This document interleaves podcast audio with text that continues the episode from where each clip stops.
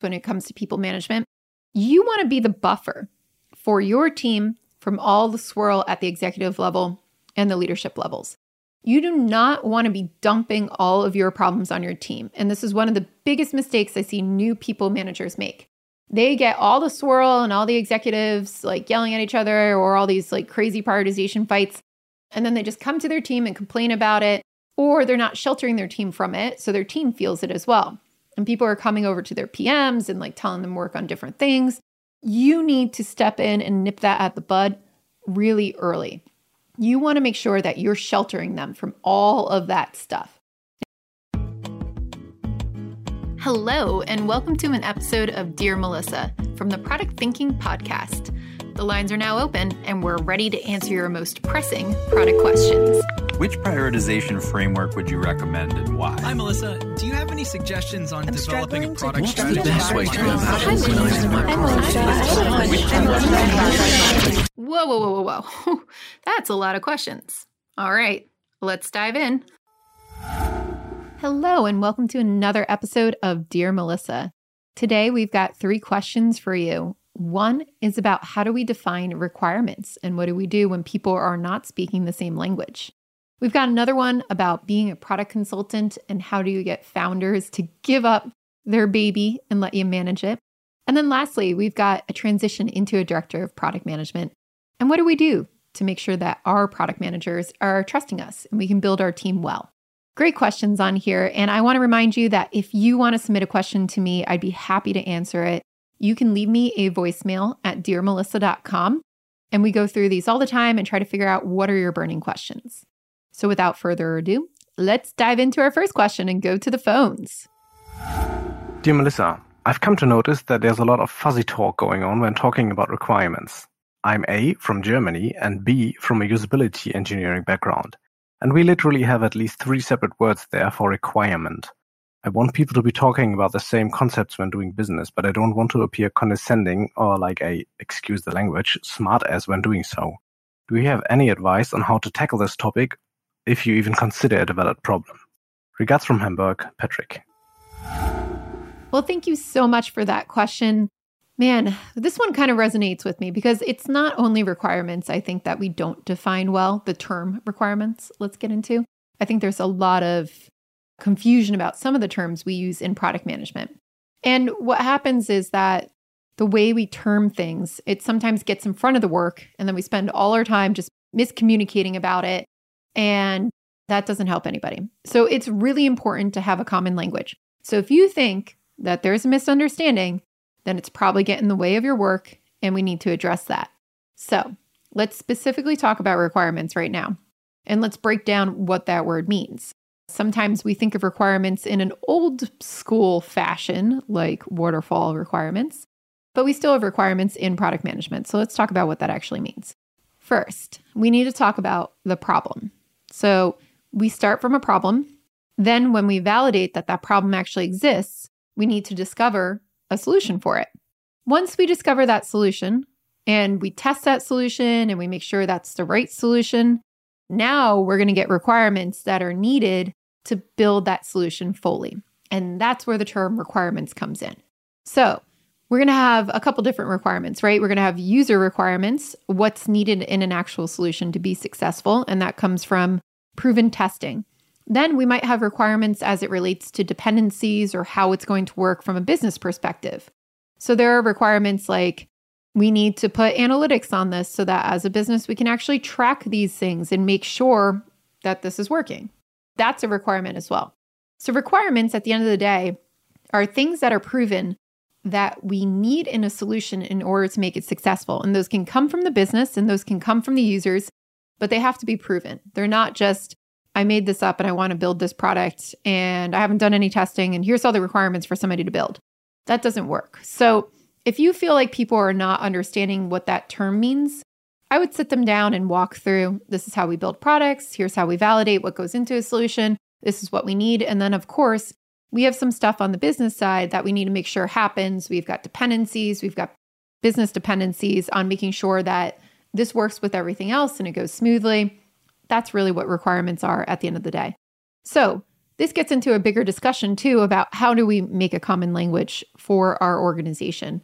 I've had to do this a lot. Like minimum viable product is probably the most misunderstood term ever. So what we do is we sit down and we define it and we share it with the company and then we say, let's talk about this. What is a requirement? What's not a requirement? What's a hypothesis versus a requirement? Let's go through all of these different scenarios until we all feel like we understand what that means. And then we'll talk about requirements and how they get in there. You might want to even raise this up a little bit. It sounds like to me, and I don't know your situation, but it sounds like to me that there's probably people in the organization who are passing down requirements, and I'm putting that in air quotes, even though you can't see me, requirements on what they want to see built, but they're not doing the testing, they're not doing those things. In that case, you're probably going to have to take a couple steps back and actually talk about the whole process of how do we build products. Okay, here's what you want in that solution. Can you tell me why? What's that going to do for our business? What's the problem that you think we're solving? I'm going to go out and make sure that this is actually true and it fits into our roadmap. And then I will come back to you and make sure that we have the business perspective on these things to make sure that whenever we do build this, or if we build this, it's probably more appropriate, we make sure that we are tackling the things that you need to get done as well. So you probably need to backtrack quite a bit first and kind of understand like maybe this isn't a terminology problem. Maybe this is a whole process problem where people just don't understand how product works.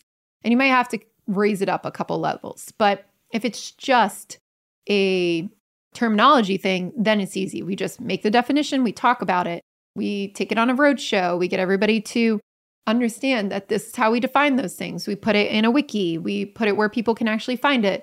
And it's probably good to have like a glossary or terminology of the way that you define things for your company. That's pretty important too.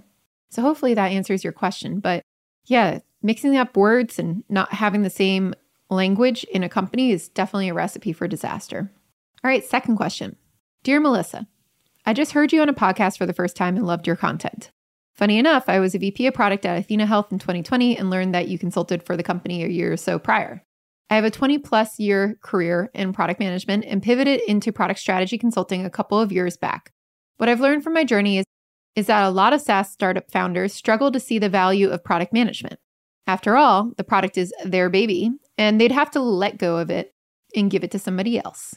This is regardless of whether they haven't yet found product market fit with their flagship product or whether they want to expand their already successful portfolio. So here's my questions. One, as a product consultant, what's the secret to convincing founders to give up control of a product that was a labor of love?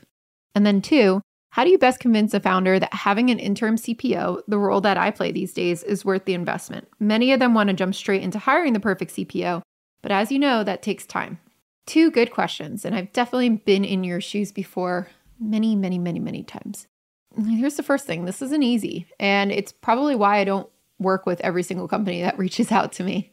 Uh, if a founder is not willing to give up control of the product and they want to take a role that's not a CPO, let's also put that out there. Some founders want to be the chief product officer, and that's still their baby. They still get to do product. And that's okay. I think a lot of founders are actually well positioned to be a CPO instead of a CEO. And if that's the route they want to take and they're well equipped to step into that role, more power to them. Awesome. But if they want to be a CEO, it's different than being a CPO. But when you work with a founder, you have to understand like you know, I can read by your tone, it's their baby and they don't want to let go of it. You have to remember that and you have to empathize with it extremely deeply. You have to be like, I understand that this is your baby. And also understand that if you are the CPO and they are the founder, it's their vision that's going to win. You're just there to figure out the details and the strategy and be a partner for learning. So, a big part of this is by gaining trust. What's the secret to convincing founders to give up the control of a product? Gaining their trust showing them that you have their best interest in line. Here's the other thing when a founder creates a SaaS startup, or whether it's big or small, they have a lot of equity on the line. This is a life changing product for them. As product consultants, we come in, we usually get paid cash. We may get a little tiny sliver of stock. That's occasional.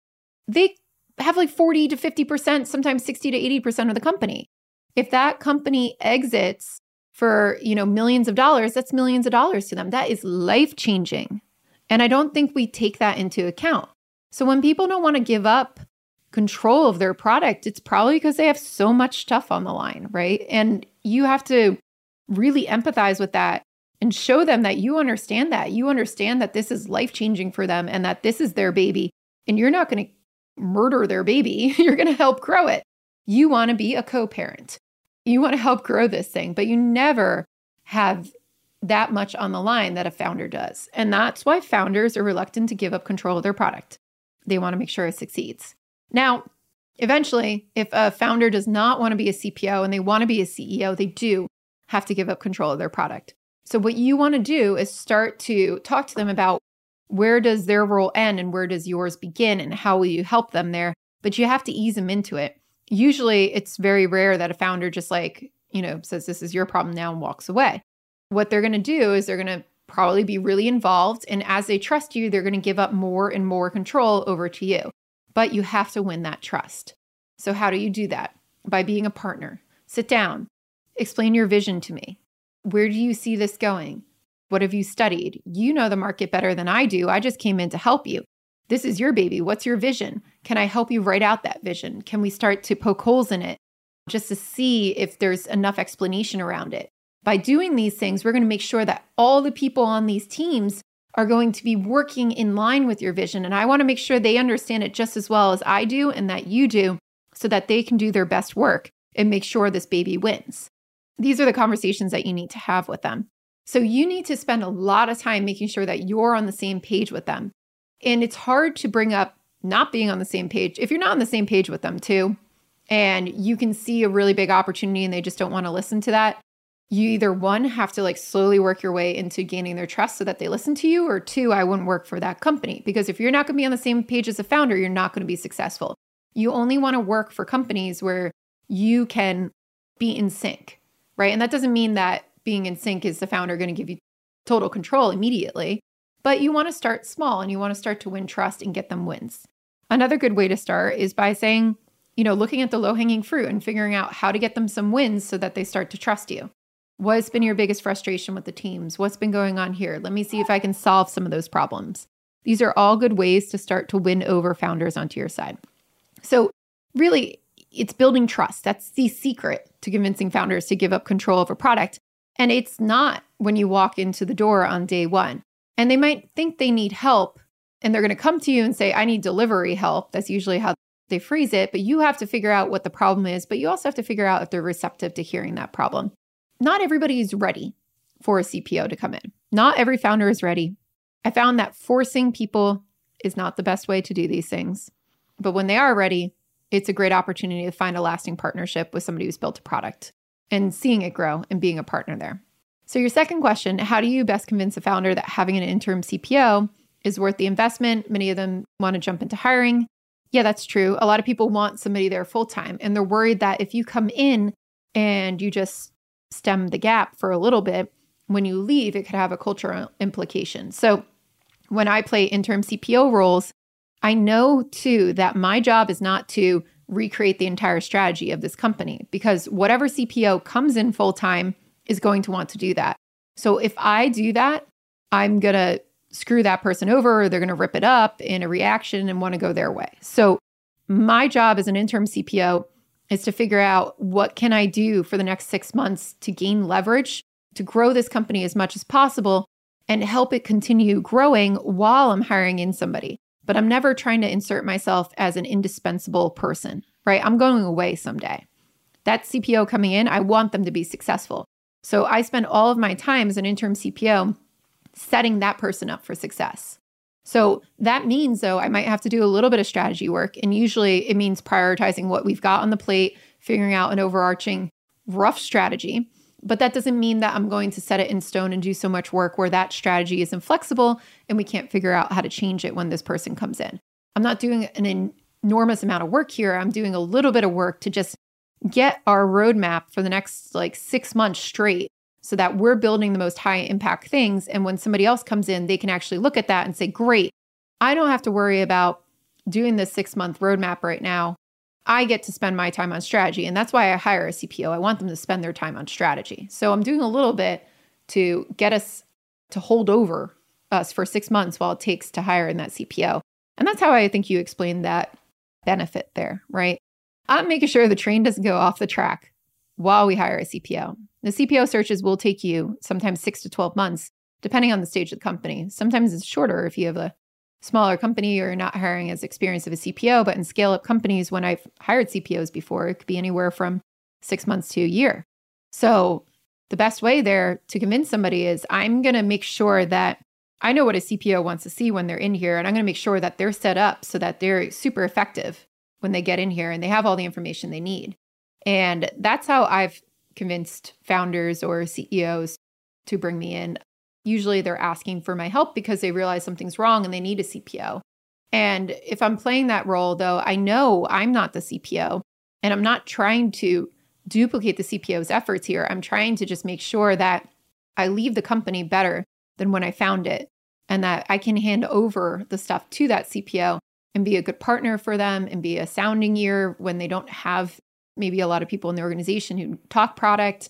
I'm going to be that person for them when they start, and I want to make them as successful as possible. That's what I think we have to remember when you're playing the role of an interim CPO is you're not there forever. So what can you do to make sure you're hiring in somebody? And I will never play an interim CPO role unless they're actively hiring for a CPO. That's my role. And what can I do to just make sure everybody is working together well. And we've got some runway so that when we do get that kick ass CPO in there, they can go, right? Like they can start running, they can do their jobs. Did you know I have a course for product managers that you could take? It's called Product Institute. Over the past seven years, I've been working with individuals, teams, and companies to upskill their product chops through my fully online school. We have an ever growing list of courses to help you work through your current product dilemma. Visit productinstitute.com and learn to think like a great product manager. Use code THINKING to save $200 at checkout on our premier course, Product Management Foundations. All right, last question. Dear Melissa, last month I hit the proverbial jackpot in my career path. I made the transition from product manager to director of product at a new organization. Only one problem I've never been a people leader before. I've been a successful product manager for the past few years on the IC track, but had a company that never really wanted me to take a leadership role, knowing that I hadn't had the people management before. So, I've started reading books, listening to podcasts, etc., but nothing can really prepare you for the role of director of product. So I ask of you, how can I build the trust of my team of four product managers and show leadership that they made the right choice with me? Well, first off, Congratulations, because sometimes it's really hard to go from IC to director of product. So you did land the jackpot and you're well on your way into the leadership roles of product management. So that's the first problem is getting the job. And you did that. Now let's set you up for success. The role of a director of product, your job is to set the strategy around your product line or your group of products that you're looking at. So you're really focusing on those middle layers of strategy. You are setting the vision for those products that you're overseeing. You are making sure that they're well understood by your team. You're giving them direction. You're not giving them orders, but you're giving them direction and you're painting that picture. So make sure that you are spending time on that. And that's what leadership wants to see too. They want to see that you are forward thinking and thinking about the strategy of the pieces that you own, bubbling that up to leadership, communicating that down well to the PMs. That's what they're really looking for. So when we talk about my strategy stuff that I put out there, strategic intents, initiatives, options, you're over the initiative area. So you're going to be crafting initiatives. You're going to be working also across other directors of product to craft those initiatives. So remember, it's not just your products that you need to be in tune with, it's all of the products. And you have to well understand how you fit into the portfolio of overarching products. So spend a lot of time getting up to speed for that. Spend a lot of time crafting the right initiatives. Make sure that the initiatives are aligned to strong product visions over what you see. Make sure those product visions bubble up into that portfolio and are going to achieve the portfolio goals. That's important too. That type of communication with leadership is important as well. So making sure that they understand that you have a vision for your products, you know how it fits into their goals. Keep communicating to them about how your stuff is going to reach the business goals that's what leadership wants to see. Now, from a team perspective, how do you gain their trust? Setting that vision and making sure that you're not wishy washy about it, you're setting it, you're taking into account their advice. So make sure that you're asking your team about it. You don't want to go up on high and be like, oh, I created this vision in a room in a closet, and then I came and I told you all about it. Like, no, talk to your team about it. Make sure that you spend a lot of time at the beginning now understanding what your team understands. What do they know? Get information from them. Make sure that you understand what their problems are. Make sure that you understand what they're working on. The more you talk to your team, the more they're going to trust you. So that's really important as well. So talk to your team, listen. Spend a lot of time listening before you spend time visioning. Make sure you listen. Talk to a lot of people. Then, couple different things when it comes to people management. You want to be the buffer for your team from all the swirl at the executive level and the leadership levels. You do not want to be dumping all of your problems on your team. And this is one of the biggest mistakes I see new people managers make. They get all the swirl and all the executives like yelling at each other or all these like crazy prioritization fights. And then they just come to their team and complain about it, or they're not sheltering their team from it. So their team feels it as well. And people are coming over to their PMs and like telling them work on different things.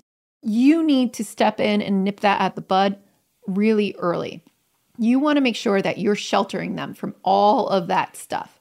And if you do that well, your teams are going to really appreciate that because so they can focus on their work. That's what leaders do. We shelter people from the swirl. So make sure you're doing that. And then lastly, you want to coach them. You want to be an ear for them. You want to make sure that you find out what they want to develop and you give them the, uh, the opportunities to do that. You find them coaching opportunities. You sit there and you review stuff with them. You give them advice when needed, but you also let them make their own decisions, right? You need to be able to steer this group and allow them to grow and allow them to make the decisions rather than saying, like, you must do this. Unless somebody's really struggling and not cut out for the job, then you're going to need to handhold them a little bit. But assess where each one of your PMs are and try to understand, like, I can let these people run with it and give them light direction. These people over here are struggling really hard. They're going to need to be leveled up more. I need to spend more time with them. I need to get them more coaching opportunities with me. I need to tighten my constraints around them so that they have firmer direction and that way they can thrive and then I can lessen those constraints as they get more senior. So definitely think about that as well. I think that's incredibly important too. So being a people manager is hard. You got to do reviews now. You've got like all of these different things to actually look into compared to being an IC where you just really worry about you and your stakeholders and people around you. So I want you to really take into account like you're now coaching people. You want to make sure that you're developing them into strong product people, and your people are going to be a reflection of you as a leader. So definitely spend time with them. That's what you do at a director level role. A CPO role, I don't want to see the CPOs in the weeds coaching all of the you know, individual contributor product managers. That's not their job, but that is your job as a director of products. So make sure that you do that. Also, there's lots of really good books out there. I would read the book Strong Product People by Petra Wille. We had her on the podcast talking about this, but she talks about how to be a product leader, especially for directors of product, and how to develop great product managers. So I think that's going to be a great guide for you on being a good director of products. So definitely go listen to that. All right, that's it for us on Dear Melissa this week. If you have any questions for me, please go to dearmelissa.com and leave me a voicemail. Let me know what you're thinking about, and I'd be happy to answer it on a further podcast episode. Also, if you like this podcast, please leave us a review. Please go to whatever app you use to listen to podcasts. Make sure that you subscribe to our podcast so you never miss an episode, and then leave us a review and let us know what you think. I'll see you next time.